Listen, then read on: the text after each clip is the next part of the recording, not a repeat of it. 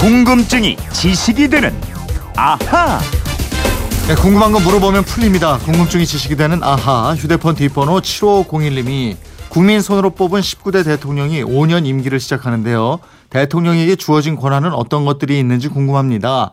권한이 있는 만큼 대통령으로서 지켜야 할 의무도 있겠죠. 이러셨어요. 네, 세상 일이 궁금할 때는 김초롱 아나운서를 불러야죠. 어서 오세요. 네, 안녕하세요. 어제 고생했어요. 아, 예. 네. 개표 방송이 네. 무사히 끝났습니다. 네. 김초롱 씨 주변에는 꿈이 대통령이다 이러는 친구나 친척 없었어요? 어, 대통령은 없었는데요. 내 꿈은 영부인이야 하는 친구는 있었어요. 아 그래요? 그 친구 지금 뭐하고 사는지 모르겠는데요. 일단 정치하는 사람한테 시집을 가야 될 거 아니에요. 그러게요. 시집 갔나 모르겠네요. 연락이 끊겨갖고요. 우리나라 대통령 권한이 많죠. 예, 권한 많죠. 뭐 오죽하면 외신에서 이런 기사를 쓰곤 합니다. 한국 대통령 권한은 많고 시간은 없다. 어 그만큼 이제 권력 권한이 대통령한테 집중돼 있다 이거 아니겠어요? 예, 아니 그 많은 대통령 권한을 가지려면 취임하면서 선서를 해야 하는데요. 네. 이 선서 내용 헌법 제 69조에 정해져 있습니다. 음. 이런 내용이요. 제가 한번 읽어볼게요. 나는 헌법을 준수하고 국가를 보위하며 조국의 평화적 통일과 국민의 자유와 복리의 증진 및 민족 문화의 창달에 노력하여 대통령으로서의 직책을 성실히 수행할 것을 국민 앞에 엄숙히 선서합니다. 아 이거는 이제 조금 있다가 12시 정오에 선서를 하게 되는 거잖아요, 그죠? 새 예. 대통령이 헌법에 아예 이렇게 딱 박혀져 있는 내용이고 대통령과 관련해서 헌법이 규정하고 있는 내용은 또 뭐가 있어요? 예, 헌법 66조에 이렇게 돼 있어요. 1항 대통령은 국가의 원수이며 외국에 대하여 국가를 대표한다. 2항 대통령은 국가의 독립 영토의 보전 국가의 계속성과 헌법을 수호할 책무를 진다. 3항 대통령은 조국의 평화적 통일을 위한 성실한 의무를 진다. 4항 행정권은 대통령을 수반으로 하는 정부에 속한다. 이렇게 네 가지가 있습니다. 음, 국가의 원수 그러면은 이제 최고의 권한 권력이 있다 이런 의미로 보는 거죠. 네, 그렇습니다. 뭐 대내적으로는 최고의 통치권을 행사하고 대외적으로는 국가를 대표하는 자리 또는 국가 기관이 바로 대통령인데요. 네. 이 대통령의 권한은 크게 두 가지로 나뉩니다. 하나는 국가의 원수로서의 권한, 다른 하나는 행정 수반으로서의 권한입니다. 음, 그럼 하나하나 볼까요? 먼저 국가 원수로서의 권한 구체적으로 뭐가 있죠? 예, 국가 대표, 국민 대표로서 외국과 조약을 체결할 수 있고요. 다른 나라의 외교 사절을 받아들이거나 우리 외교 사절을 외국에 파견합니다. 또 국민을 지키기 위해서 외국에 대해 선전포고를 한다거나 반대로 전쟁을 중지시킬 외교 권한을 갖기도 합니다. 음, 선전포고도 대통령이 하는 거군요. 예. 예. 근데 이제 저 조언을 듣겠죠. 예. 이 조언은 듣겠지만 최종 결정은 대통령이 합니다. 그리고 국가와 헌법을 지키기 위해서 긴급한 상황일 때 긴급 명령이나 계엄령을 선포할 수 있고요. 또 국회의 동의를 얻어서 대법원장, 헌법재판소장, 감사원장 같은 국가기관의 장을 임명해서 헌법기관을 구성할 수 있는 권한도 있습니다. 음, 지금 얘기한 거는 행정수반이 아니고 이제 국가를 대표하는 국가 원수로서 하는 권한이다 이건 거고요. 예, 그렇습니다. 또 다른 권한, 행정 수반으로서의 권한을 말씀드리면 먼저 국무총리가 이끄는 행정부를 지휘하고 감독하는 권한이 있습니다.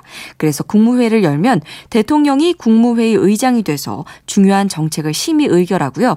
법률에서 위임받은 사항과 법률을 집행하는 데 필요한 사항을 대통령령을 정해서 집행할 수 있습니다. 예. 또 대통령이 공무원 을 직접 임명하거나 파면시키고 이러잖아요. 예, 그게 공무원 임면건입니다. 이 국무총리, 각 부처 장관, 감사원장, 중앙선거관리위원 3명, 그 밖에 법률이 정하는 공무원을 임명 또는 파면시킬 수 있는 권한을 갖고 있고요.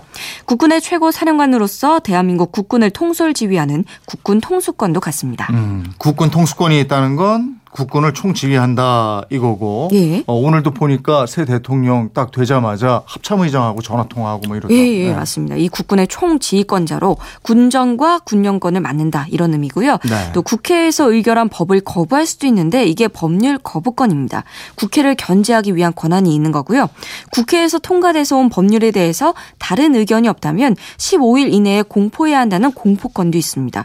그리고 거꾸로 국민 생활에 필요한다고 생각되는 법률안을 만들어서 국회에 이 법을 의결해달라 법률안을 제출할 수도 있습니다. 음, 오로지 대통령만 가질 수 있는 특별 권한, 특권 특권도 꽤 있잖아요. 예, 이게 대표적인 게 사명권이 있습니다. 예. 사명권 중에 일반 사명권은 범죄의 종류를 정하고 그 죄를 저지른 모든 죄인에 대해서 형의 전부를 용서하거나 이미 형의 선고를 받은 사람에게는 형의 집행을 면제하고 아직 형의 선고를 받지 않은 사람에게는 공소권을 아예 없애는 권한입니다. 네.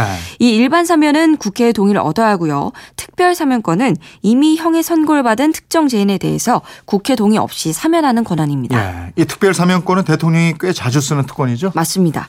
그리고 많이 아시는 불소추 특권도 있죠. 예. 헌법 제84조에 의해서 내란죄, 외환해죄 이외의 범죄에 대해서는 재직 기간 중에 형사상 소추를 받지 않는다는 권한, 권한이 있는데요. 예.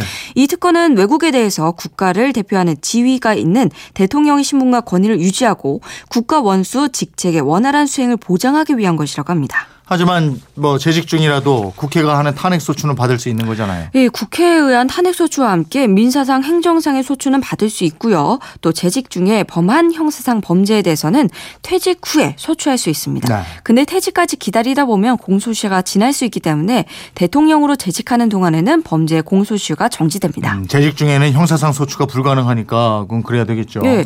그리고 직무 수행상의 면책 특권도 있습니다. 직무를 수행하면서 행하는 적법한 모든 행위, 이른바 통치 행위에 대해서는 법적인 책임을 지지 않는다는 건데요. 다만 위법한 행위나 범죄 행위에 대해서는 법적인 책임을 지게 돼 있습니다. 그러니까 대통령이 판단을 잘못하고 정책 집행을 엉터리로 하더라도 적법하게 법적 절차에 따라서 했다면 책임을 지지 않는다 이거고 예. 또 대통령이 져야 할 의무도 있지 않습니까? 있습니다. 이 대통령이 갖는 헌법상의 의무로는 직무에 관한 의무와 겸직 금지 등의 의무가 있는데요. 이 직무에 관한 의무는 이겁니다. 헌법을 준수할 의무, 국가를 보유할 의무, 조국 평화 통일에 대한 의무, 국민의 자유, 복리를 증진할 의무, 민족 문화를 창달할 의무 등을 들 수 있고요. 지난번 박근혜 전 대통령에 대한 탄핵 심판에서 헌법재판소는 헌법을 준수할 의무 등을 위반했다고 판단했죠. 그렇군요. 어, 오늘 오전 8시 9분부터 이제 임기를 시작했습니다. 문재인 대통령. 대통령이 져야 할 의무를 반드시 지키면서 막중한 권한도 현명하게 잘 써야 되겠죠. 예. 7501님께는 선물 보내드리겠고요. 지금까지 궁금증이 지식이 되는 아하 김초롱 아나운서였습니다. 고맙습니다. 고맙습니다.